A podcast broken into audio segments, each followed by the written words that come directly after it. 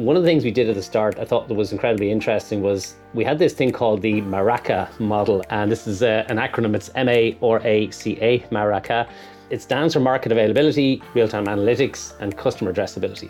And we took 200 plus countries of the world and pulled a bunch of data and weighted and scored them because the the thing I think before you get into you know putting your foot on the accelerator and, and executing is wait like where are we going to play like we have to select where we're going to make the investment and where we'll prioritize you obviously should not try to be in all countries at once uh, all at the same time that you've got to have some prioritization this is inside hubspot where we take you behind the scenes to uncover the tactics and strategies that grew HubSpot to a $2 billion company with more than 180,000 customers globally.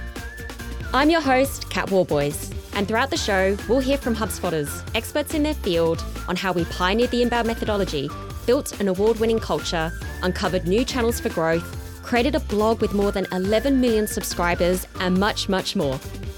Whether you're a startup or a scale up, a marketer or the CEO, you'll learn from our triumphs and our missteps that can be applied to help you grow better. Today, I am joined by Christian Kinnear, HubSpot's Chief Sales Officer, who leads the company's global sales strategy and organization across North America, LATAM, EMEA, and JAPAC. Christian joined HubSpot in 2015 as the Director of Sales for Europe, quickly going on to take the role of SVP of International Sales and Managing Director for HubSpot EMEA. Under his leadership, HubSpot expanded its footprint into the UK and I, Germany and France and Italy, just to name a few. It was in 2022 that Christian was offered the very prestigious role of Chief Sales Officer. Prior to HubSpot, Christian led sales teams in international markets at both Google and Oracle. So it's safe to say he knows his stuff when it comes to sales and the world of SaaS pretty well. In this episode, we'll dive into how he rolled out HubSpot's global operating leadership model, as well as the frameworks and processes. We'll learn about how HubSpot approaches inbound sales and how we foster a culture of well being amongst HubSpot's high performing sales teams. If you're a leader looking to expand your international sales operation, this episode is for you. Let's get into it. Welcome to the show, Christian. Thank you, Kat. I'm thrilled to be here. Really looking forward to the chat today. Uh, likewise. Christian, I met you the other day at our annual event Inbound, and I discovered something new about you, which I didn't think would happen because we've known each other. We've been at HubSpot for about the same amount of time, just over mm-hmm. seven years. You're coming up to eight, I think. Uh, and I found out you had an interesting career before you fell into sales, as you put it. I'm going to put you on the spot and ask you to tell us a little bit about that. Wow, what a start. Uh, great. yes, yeah. I need to get better at that phrase of this is off the record, don't I, when, when we chat at, at our at our inbound event. Um, yeah, it uh, quirky, I guess. Yeah, I was, um, I left school. I was sort of figuring out my college journey and something I'd been in personal interest for a while was archaeology, which is very, very different to where I've ended up today. Um, I had an interest in it. Um, I was trying to make a, a, terrible joke that digging holes in the ground is something I fell into, uh, also. so I don't know if we can use that as a, as a pseudo dad joke, but I uh, loved it. I ended up um, spent quite a bit of time in France, actually, up in Brittany in, in northern France, and uh, was figuring out there was a, a Roman and Celtic. Uh, settlements and things that we were uncovering there and spent a whole bunch of time there. Absolutely loved it. But um, I guess the reality of uh, archaeology uh, doesn't uh, pay particularly well. It's more of a uh, a passion than anything else. So I ended up uh, in the sales sales arena since, which we can we can talk a bit more about today. Yeah, absolutely. Well, we're very lucky that you did. Um, and by the way, dad jokes are very much welcome on the show, so you can keep them coming if you feel feel inclined to do so. Christian, I think you'd agree with me on this when I say that HubSpot is most known for its inbound methodology, something that is pretty well documented and known by marketers. Uh, but what we don't hear as often about is the perspective from our sales organization and how this inbound methodology really impacted our sales reps and our sales process. You know, you came from Oracle and Google. I just love to know, you know, what struck you about um, this sales process? How did it impact reps? Was it really that different from where you'd been before? Yeah, it, it was. It was it was completely different, and and I think that would be broadly true of pretty much every software and tech company, uh, not just the two you mentioned. But the one of the things that brought me to HubSpot in the first place was I was investigating how do companies solve this this challenge of uh, trying to find really good fit companies who have strong intent and trying to feed your sales team with as many of them as you can uh, to be most productive. And I came across this thing called Inbound and this company called HubSpot uh, through my research and loved the content. There was so much interesting stuff, and it was it challenged the status quo, challenged the kind of the, the assumed traditional narrative of how you demand generate, how you how you attract and bring people, bring customers to you, which sort of for for most that felt like the the unattainable or the nirvana of how do you get people to come to you rather than you having to go to them. And the more I read, the more I was kind of drawn in um, to this concept. And and having been inside HubSpot now and, and being the beneficiary of inbound demand, I mean it's it's it's incredible. The, those two major things that every salesperson, every sales leader, and every professional on the planet would love is, can you find me companies, uh, organizations, contacts who are really good fits who, for what we do, our, our product and service, and have some like medium to strong intent. They're at that part of their process, their buying process, where they're they're interested in engaging, and that's those two things are the magic of inbound. You have people who are engaging with content. They're re- essentially filtering themselves through the process as to as the more they find out, the more they're engaged, saying yes, this product solution is a good fit for me. And they're getting through the process, and the further through they go, the better fit they are. So by the time they become qualified, they're a really, really good fit. At least they've they've self defined that they are a good fit. So you have that first big important box ticked. And then the intent of they're interacting with um, different pieces of content um, that's serving each part of their journey. So they get to a point where they've matured in their thinking, they've understood a bunch of the questions, they understand their options, they probably better understand the problem they're trying to solve, and they're starting to understand how company X, in this case us, uh, how we could help them solve that challenge that they have. Um, and you know, there's lots and lots of research out there. I think I've seen lots of things that says that about 60% of their journey, their buying journey is done by the time they get to sales. So from a sales person and sales leader's point of view, um, having um, more than half of the process completed by the time they get to you, it's incredibly valuable. I think of the internal desire around efficiencies and things of uh, having a quicker sales process that's uh, able to, to turn around faster. People have already done a lot of the, the work is incredible. But then, apart from the internal, the, the big external that we can talk about is um, the the buyer now increasingly the modern buyer wants that digital and human experience. They want to be able to self serve. That's more and more important to them. Uh, they don't necessarily want to be forced on a human only interaction uh, way of accessing information on what they're trying to do. And inbound very much leans into the flexibility of you can choose either or. You can flex. You can you can change lanes between those two experiences. So I think inbound is ahead of its time. Um, and I think it's really serving that modern buyer and, and buyer preference that we have in the market today.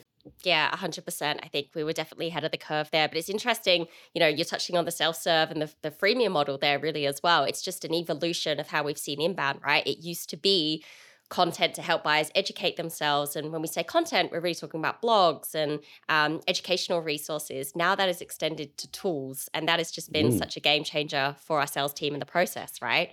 You and I have been at, you know, HubSpot for over seven years now. And in that time alone, a lot has changed when it comes to our product. Like a, a crazy mm. amount has changed. What started out really as a marketing automation tool has now developed into what six hubs or, or products. So for those of uh, those who are listening who are not familiar with HubSpot, those hubs are our marketing hub, sales, service ops, uh, CMS, and uh, commerce hub.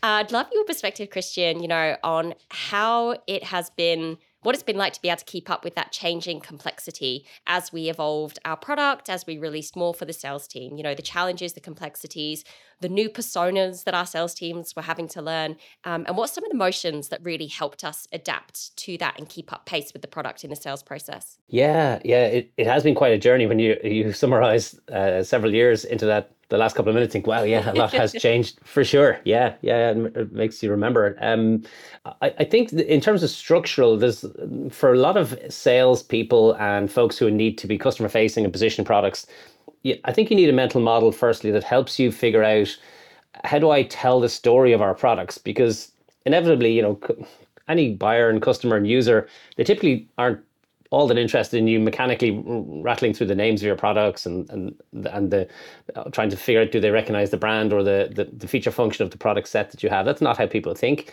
Um, I think what's been really interesting for us and uh, something that that I think works well has been the idea of articulating how does a buyer user think of this product set, and they think of a system of record. The, the CRM, the underlying CRM, is the system of record that most people can get a, a quick sense of. Yes, I I've seen or used something where I keep a record of my customers and prospects. So I've I've a, a pseudo database or a system of record. In our case, that's our CRM. And then if you want to fill that CRM with a bunch of really good contacts of good fit and good intent, we just talked about, you can plug our marketing hub product on top, which will feed your CRM to fill it with more of those good fit and good intent contacts. And then at some point, if you already have those, uh, or if you if you use Marketing Hub to fill it with those, and you want to effectively turn those prospects into customers, you can plug Sales Hub on top. Have your sales team interact with your system record and contacts in a more efficient way. Once they become customers, you want to keep them happy. You want to retain those customers, keep them uh, as, as spending customers, and maybe expand their spend. Or for other people, you can buy Service Hub. So you can understand this Lego concept of system record on top of which you place these other components, depending which use case you have, what, which area you're trying to address, one, two, or three of those. Ops Hub then makes it all run in uh, a more efficient way for larger, more complex users. Um, and we have CMS for the front end if you want to fit the front end to, to feed your, your digital online presence to be more interactive with your CRM. So CMS front end, CRM back end. And as you tell that, people think, oh, that's pretty straightforward. I, I get that. And somewhere along the way, just commerce wrapped around all of this. So as you want to presumably you want to make money if you're in business, as most of your listeners will. Getting paid is, is important. So commerce is, is an important layer onto that as well. So when you tell that, I think as for a new salesperson coming in, for uh, salespeople who we're adding more products to if they're already in seat, and then equally for customers and our, our partner network we will sell through, the ability to play to create that mental model of that's effectively how these pieces fit together. Um, people understand that quite well. Uh, it's it's intuitive. The the other major thing in terms of hands-on, people really getting familiar with what our products do and being able to articulate those and demonstrate the product. A, a huge decision we had years ago was the, the the kind of fork in the road of do you buy or build to expand your product offering, and we made a choice that it was contrary to kind of thinking in the market at the time. Most people acquired other companies; they would acquire software and other uh, intellectual property and, and, uh, and customer bases and so on to try to, uh, to purchase that growth number needed. We went the opposite way. As Halligan said, we zagged when others zigged.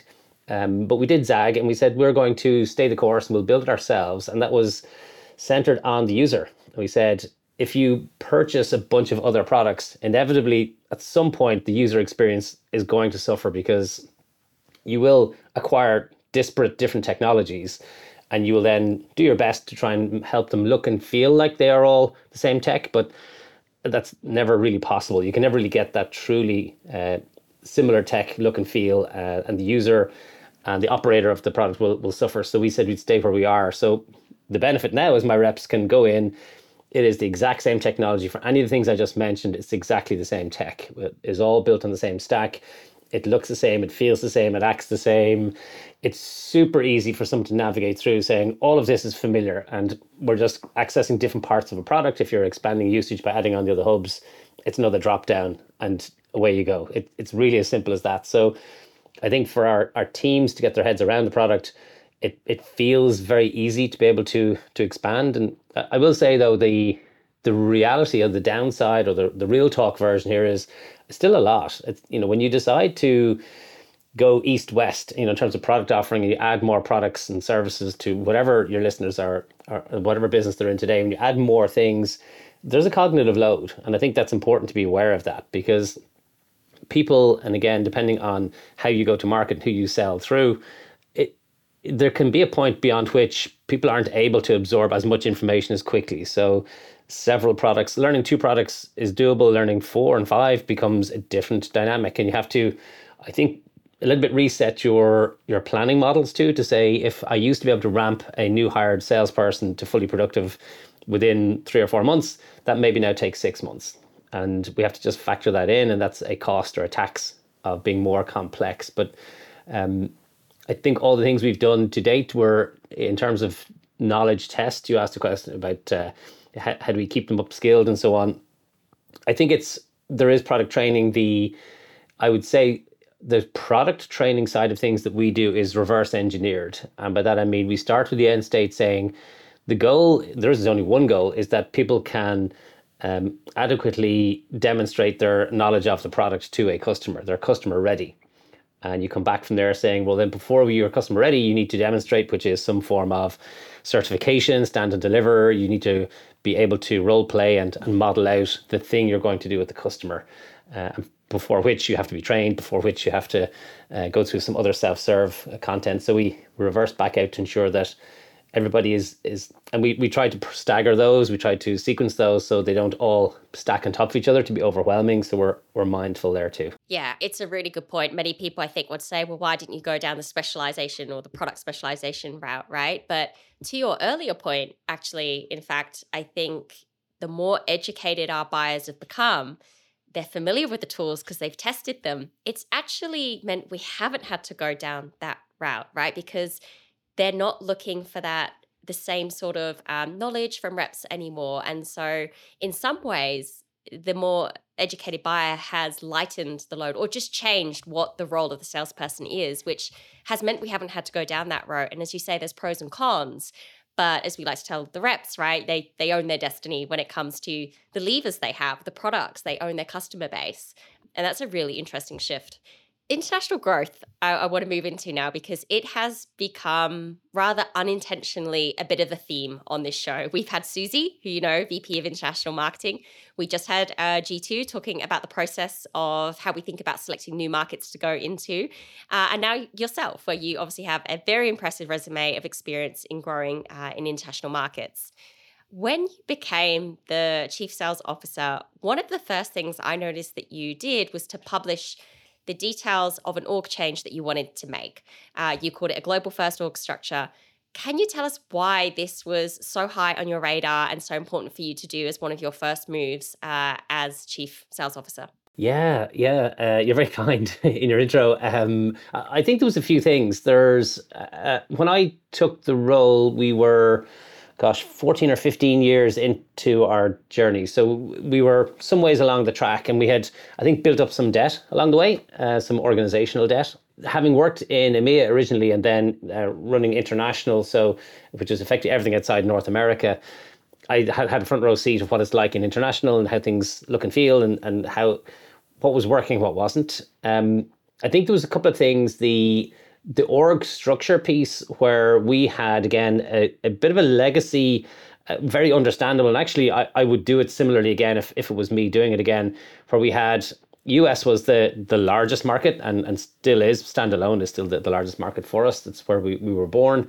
Um, and then there was us and then everything else. The rest of the world was sort of outside of that. And it creates this two-tier dynamic of there's one enormous market and then there's all these other markets and how you think about that and the the signaling you give to the business about investment and strategy and plans and ambitions you in, unintentionally create different tierings and different sort of class of of countries and, and category of countries. So it was important to me to level those up and say we have three theaters of operation. We have the americas which is Canada, North America, so all, all of US, Canada, and then all of Latin America. We have EMEA and JAPAC and to position those three as three peer level um, theatres. And we have three peer level leaders. Um, we structure them similarly, and the expectation then changes, which in part, you know, for our international uh, parts of the business was um, there isn't a, a big and little brother or a big little uh, sibling kind of relationship here any longer. And um, each of you needs to stand alone,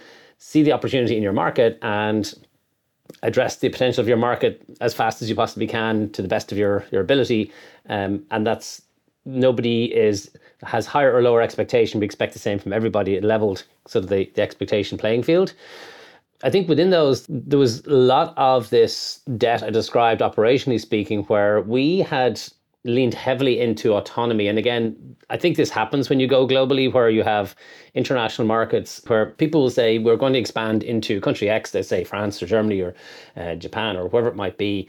And we sort of lean a little too heavily at times into the differences of that market and say, well, it's it's it's France or it's Germany, so it's very very different to the US, and that's true. There's the broadly that that's obviously a, logically uh, fair statement.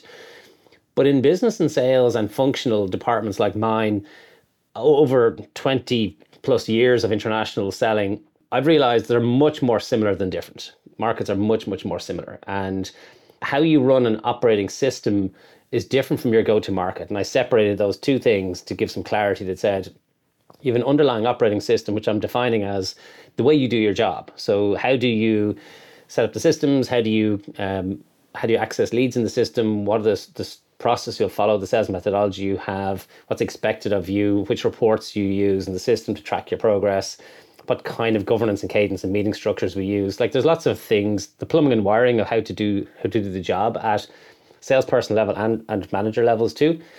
And those are similar. Like there there isn't a vastly different way of doing those between the different countries. So we began to say part of the challenge what we had walked ourselves into was we ended up um, creating all these different ways of doing things just because we could. And we kind of allowed and even in ways some ways encouraged people to try do new, do new do different things. So we had you know 50 ways of doing the same thing. And when you have 50 ways of doing the same thing your operations team can't support it because it's done differently everywhere. And your enablement team can't train on it because it's done differently everywhere. So then we had my team were complaining saying nobody's supporting us. Like we're not getting help from anybody and those teams are complaining to me saying, Your team are all doing it differently everywhere. Like it's chaos. So, and both were kind of right, obviously. So the the call was to say we we paused and stopped and said let's standardize and we had a lot of meetings discussion around it i, kind of pla- mapped out my intent uh, the thought process kind of and that mental model i was using and folks got it and said there was sort of a penny drop moment for most who thought this actually makes tons of sense. How did we not see this? This is a blind spot for us, and we we move forward into that place where changing all that was was really really important. It's helped, I think, take the weight off people of that global complexity people often are worried about. You can have a standard operating system which you can manage and maintain some way centrally, which is the bulk of the lift, and then all you really need to layer on top is this go to market piece with uh, good strong local folks who can add the add the flavor of now you know how to do your job. There's probably a, an Italian way or a French or German or, or Japanese way of starting a conversation in your will rely on you. In fact, it's it's required. That is your job is to find the last mile way to bring the message to market. So those are all interesting things. Um, I think probably, and uh, you can stop me if I'm if I'm going too far back in time here, but uh, one of the um, one of the, the the biggest things I think we did in global and this was a few years. This is as I joined, so again about seven or eight years ago now. For folks that may be earlier in the journey, and your listeners who are maybe earlier on thinking of beginning that journey, we weren't in the position, obviously, back then that we are in now. We've matured and learned a bunch. But one of the things we did at the start, I thought that was incredibly interesting, was we had this thing called the Maraca model. I don't know if you remember this or Maraca score. And this is uh, an acronym. It's M A R A C A, Maraca and it, it stands for market availability, real time analytics, and customer addressability. That's the M A or A C A. Those are the, the three parts. And it was a score. And we took 200 plus countries of the world and pulled a bunch of data and weighted and scored them because the the thing I think before you get into you know putting your foot on the accelerator and, and executing is wait like where are we going to play like we have to select where we're going to make the investment and where we'll prioritize. You obviously should not try to be in all countries at once, uh, all at the same time. That you've got to have some prioritization. So we we did that. Uh, the the market availability in our world, and again, everybody can adjust this themselves. But I think it's an interesting framework. Was just figuring out the the shape of the market. So in our world, uh, certainly eight years ago, in these uh, expansion plays, we were looking for SMBs. So it was the number of SMBs uh, the population of SMBs in various markets was an interesting kind of metric for us. The more SMBs, the better, the higher score you got. Uh, so that was kind of a, a bit of an addressable market component, if you like. The real time analytics was about uh, whether we had partners, so the partner network based in the country. They got some some points for that. Existing customers who we could use as case studies and kind of proof points in country and for, for credibility and then whether we're getting what volume of leads we're getting through the inbound, back to the start of our conversation, what the, the lead volume looked like. So we could run our own internal data points and analytics to see how we might rate a market. And then the last, which is kind of really kind of thought I thought was really fascinating, was the customer addressability, which was three parts to that one was the economic score. So certain different countries are performing differently economically. Some are on the up upturn, some are on a downturn. So depending where they were, they got different ratings. Um, ease of doing business, there is a lot of these ease of doing business scores. So uh, World Bank and a bunch of others, you can get that. That'll tell you how easy it is to do business in all the different countries of the world. Um, and then English proficiency was the last one we used because we were going on a journey which was going to be English centric, certainly to begin with. And I think many many of your listeners would probably agree that you you probably will start off uh, English only uh, and try to see how many markets you can access using just English before you go non English. And we rated those, and a blend of all those generated a score. And we then stack ranked every country on the planet and started at the top and worked our way down. And I think that was that was foundational for us. That was really, really important that we, we we took that step first. You had a really not controversial point, but so far on the show from our guests, we've heard you know localized, localized market differences, and I don't think you're saying that that's not the case, but it's not the case in every aspect of what we're doing when we move internationally. And really, it's that OPSI side, right? That you were talking about the bones, the processes, um, which yeah, I, I, I think is really interesting take we haven't heard yet. Um, and then the moving into market, I was literally going to ask you any tips for our listeners so you covered, Great minds. yeah, you covered that off uh, really, really well. So um, yeah, so that sort of ranking for market.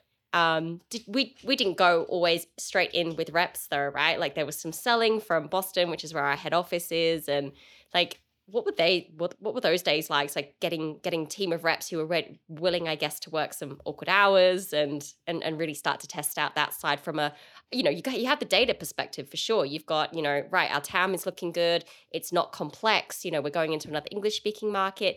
But then the conversations that you can end up having on the phone a whole a different side of that like can you can you touch on that a little bit? Yeah and, and i think that again was was smart. And and i would recommend the same for anyone listening is that entering a market and and placing a footprint in be it uh, an, a legal entity or an office or something else it's a big undertaking. That's a that's a big decision and it's it's a large outlay you know and and again for international markets you you need to obviously um, make sure you do your due diligence. Some markets that you enter if you chose to withdraw quickly, you may still be liable for corporate tax and other things for a period afterwards. So it isn't you know, quite as simple as just dip your toe and, and step back out in some cases. But I think selling from distance, you know, and, and again, our model uh, was somewhat similar to a lot of our, our peers was we decided to move outside of the US. We had just one office, it was Cambridge outside of Boston, and the second location was Dublin. That was the, the second office where, where I joined the Dublin team.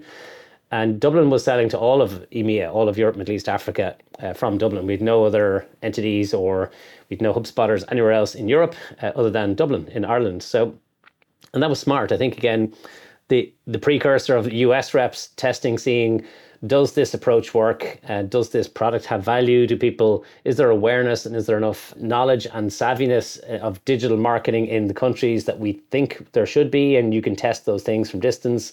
It's it, it, is, I think, to your point, you need to find some folks who are willing to work unusual hours. Um, but beyond that, there isn't any other real outlay. There's no other extension of risk for your business.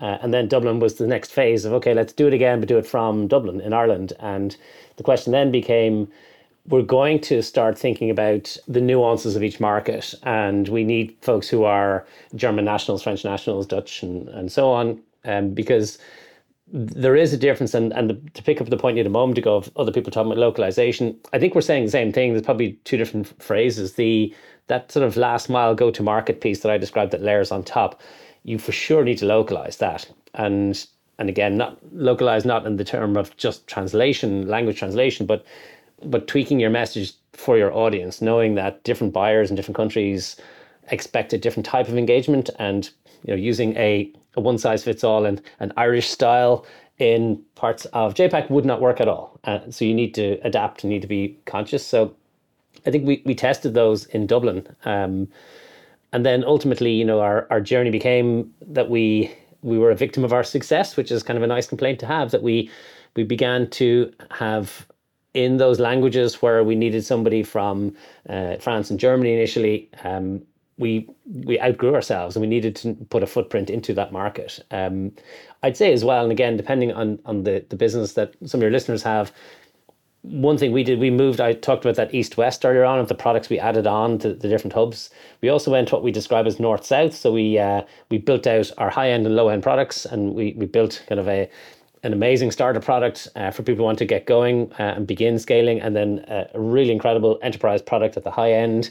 Um, but building out that higher end product, it does bring you into what we internally, as you know, call up market. So some of those more sophisticated use cases and that sort of pulls you into market as well because if if you choose to do that for higher uh, average selling prices better productivity returns and numbers and uh, lifetime value of, of customers you're probably going to need a different engagement model i think the the one of selling from distance um, is amazing i'm a huge fan of what we do and companies like us do i think there's there's that next phase where people may say they prefer and need someone to come on site and, and come in and sit down with them, work through their architecture, unpack their, their, their issues and challenges, and then be with them through the entirety of their journey. And that's, in our case, our partner network. Uh, we've got incredible partners.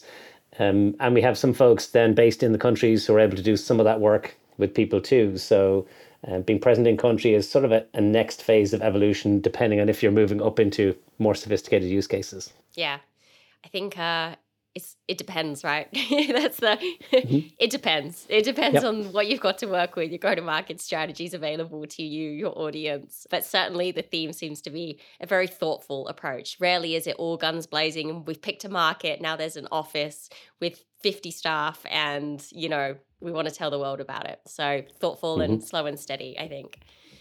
Switching the gears just ever so slightly, uh, AI. you and I both uh, were inbound where that was the topic of conversation. Um, what's your immediate reaction? What's your immediate emotional response when you think about uh, AI and how this is going to impact uh, sales? I'm excited. I'm I'm really like I am. Yeah, I'm, I'm like a kid at Christmas, and I, I think uh, I met you as we said at Inbound. The I've been to six inbounds. Uh, I COVID somewhere in the middle of those. Um, and typically, there's so much going on. By the end of the week, it's a it's a full week of uh, days and evenings. You're normally, you know, getting running out of out of energy towards the end of week and feeling like, okay, I'm ready for for the plane home. Uh, it's been like incredible. I was still bouncing around on Friday. I still had the AI um, yep. in my system of just what's happening, and it is. It's really really exciting, and I think that extends to uh, my sales team, the partner network, everybody else, where there's been, I think, a continued evolution of of the CRM space that we're in, which you know it's been phenomenal. That it's night and day of what's available today and how the kind of solutions people can access and things they can do today compared to ten years ago. Um, AI is about to just change all that again in a massive way, and that's really really exciting. I think if you think of sales certainly the, this kind of sales professionals that uh, that I admire, folks in our business and beyond. I think you need this this balance of kind of mission and mercenary or mission and money. You know, you think of these concepts of salespeople that yes, there's always going to be an attainment component to a sales role, but you kind of you want people who enjoy the mission part of I'm doing something important, like I'm making a difference, I'm having an impact, and I'm bringing value here, and my customer outcome really matters to me. It's it's a very important thing. And when you think of the challenges customers have had, there's a whole category of things that we've all looked at, every CRM vendor and customers and gone, those are just things that can't really be solved. And AI is like, wait a sec, hold my beer. And, and AI is saying, I've got this. And, and AI is able to, the potential, and we're all still early innings of, of proving out all of the use cases, but the amount of things that we can address that we couldn't before, it's going to unlock tons of value for our customers. And then, you know, on the other side of the coin, we're, we're describing what's it what's it like for a salesperson in a seat. It's it's amazing. You've now got lots and lots of fresh new reasons to reach out to people. There's tons of new things you can offer. There's amazing new feature function. There's use cases we can address, and everybody's excited to think, yeah, like this there's a whole new horizon of things have just been opened up. Yeah, it feels like the the narrative for the last couple of years now in the sales world is has been around productivity. It's a real hmm. struggle. Mm. It is a real challenge, um, and it just not to say it's the silver bullet, but it just holds so much potential, right? Um, we released a lot of new features um, uh, at Inbound with a Sales Hub and also, you know, AI focused. What's a feature you're most excited about personally, Christian, for the sales org? Uh, for us internally to use ourselves or for our customers? Either or. Either or. Whatever. Oh, right. Okay. Options. Love it. Love it. There's a concept around um, guided decision making, which kind of leans into AI agents and, and AI assistants and, and components of those two parts. So, I'll, I'll, if I kind of give you a quick worked example, the the way that all sales has always ha- uh, run, and, and this is again, I'm, I'm generalizing, of course, but but typically you hire new salespeople and bring them in and say, "Welcome, uh, you've you've got some experience previously, but we're going to teach you how we sell and how to use our systems, um, how a deal moves, how to position our product and solution, and so on." So you, you train people in their foundational training uh, for salespeople. You then effectively say, okay, we think you're as ready as you can be, and we're going to like send you off into the wild, and we we put them in front of prospects and customers, and inevitably they don't get everything right, and they're not yet very good at the at the job. So they come back periodically, usually once a week or once every few days, with their manager who says, "Let's talk about the the things you did. Let's look at some some of the outcomes you've had and maybe if they're recording calls they can listen to some calls and they can give coaching and feedback to say oh i can see this is this shouldn't have happened this way and the rep goes oh yeah you're right i forgot. I'm, I'm trying to get used to the new way and they go off again and you rinse repeat and you keep doing that cycle of go away make mistakes come back and i'll try and give you as much help as i can to reduce and remove mistakes and they, they do it again and again. And over you know depending on the, the role between six to 12 months eventually they get good at the job. And that's not a slight on the individual, it's just how it's done. And we've all said that's again what I said a moment ago, that just is what it is. There's no way around that. You just have to let people try to learn on the job. And the guided cases and, and agent and assistants, the the the vision here is you have an AI assistant who's sitting beside that new hire, and the AI assistant already knows how to manage a deal, what to listen out for, what questions to ask, the way to kind of do the job, and is assisting the person live, dynamic, real time in the role, where uh, as they sit down, uh, the guided assistant can say, "Okay, can you uh, go and find me some good fit companies I should speak with?" And it will go and and trawl your either your your database of potential prospects I say these ones are the ones you should speak to today. Here's why, and here's what you should speak to them about.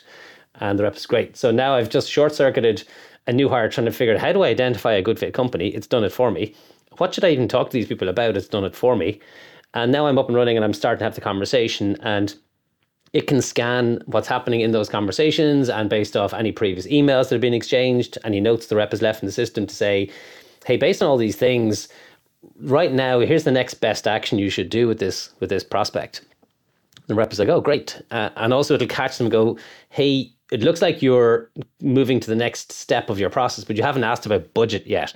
And as you know, in HubSpot sales process, that's the thing you should have done by now. So it's it's catching them and reminding them live, dynamic.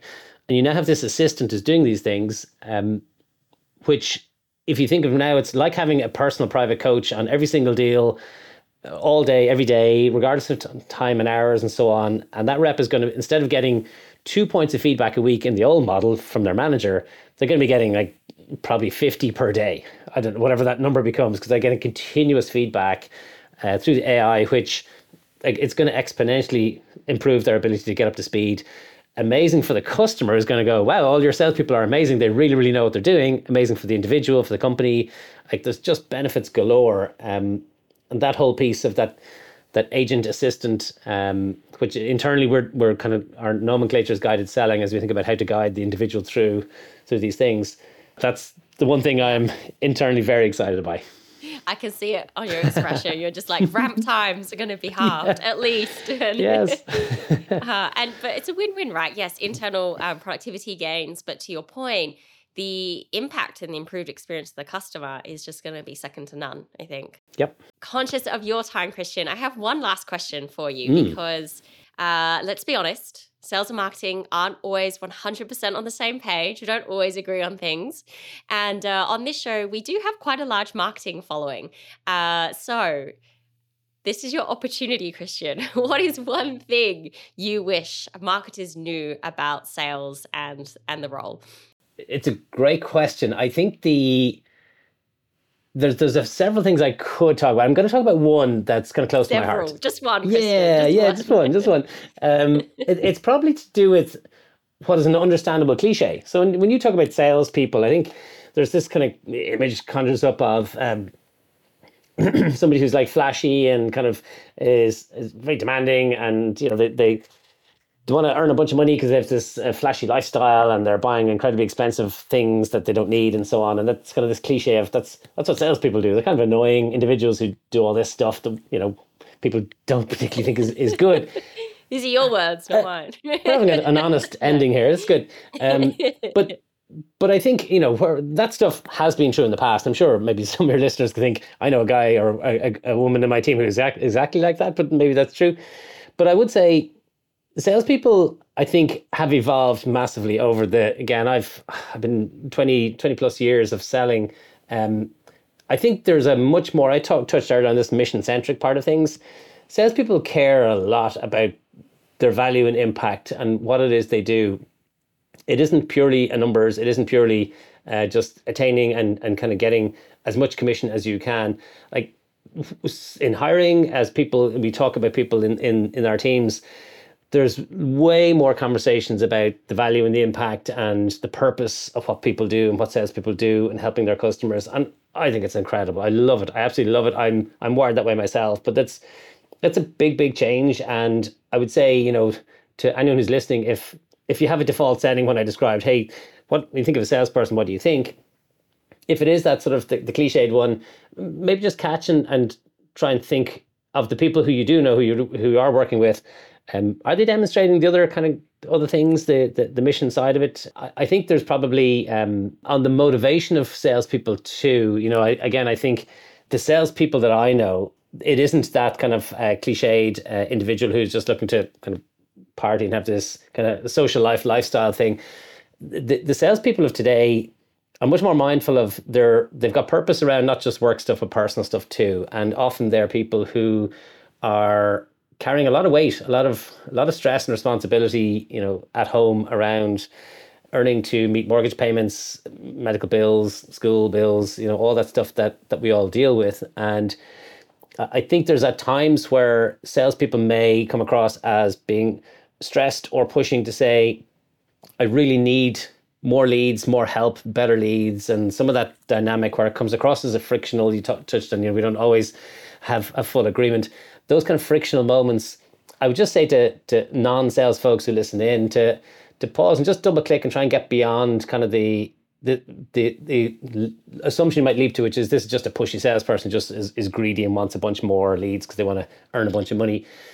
There's likely stuff going on there, you know. In, in the modern salesperson is someone who is um, has a lot of things they're trying to do, uh, and usually for family or for other matters and other things. So taking a pause, um, ask about the intent, and try and try and get past that and see what it is, and you'll likely find there's a human being there, there's a person there who is just like you, who's like got a bunch of stresses and strains in life, is trying to trying to get by and trying to do the best for others around them, uh, and is looking for help. Um, so I'd, uh, I, I'd I'd seek to pause just to check some of that cliche and uh, try and find the person behind it. I think there's probably a lot of salespeople listening to this who are very thankful for your comment right there. There you so, uh, and I, I agree. Um, I think marketers can take the time to get to know sales a lot more. My first role at HubSpot was in sales enablement, and it's experience that I'm extremely grateful for to have had in my role today. Uh, I think it's made me a better marketer. So I will second you on that one, Christian. Uh, and on that nice heartwarming note, uh, we will wrap it up. So thank you so much for sharing your insights with us. Everything from what AI is going to do for the sales org to how to think about scaling sales internationally. Um, it's been a wonderful conversation. Thank you so much. Thank you, Kat. Thanks for tuning in to Inside HubSpot. If you liked what you listened to and want to hear more stories, please subscribe and check out all resources in our show notes or head to HubSpot.com forward slash Inside HubSpot. We'll catch you on the next episode.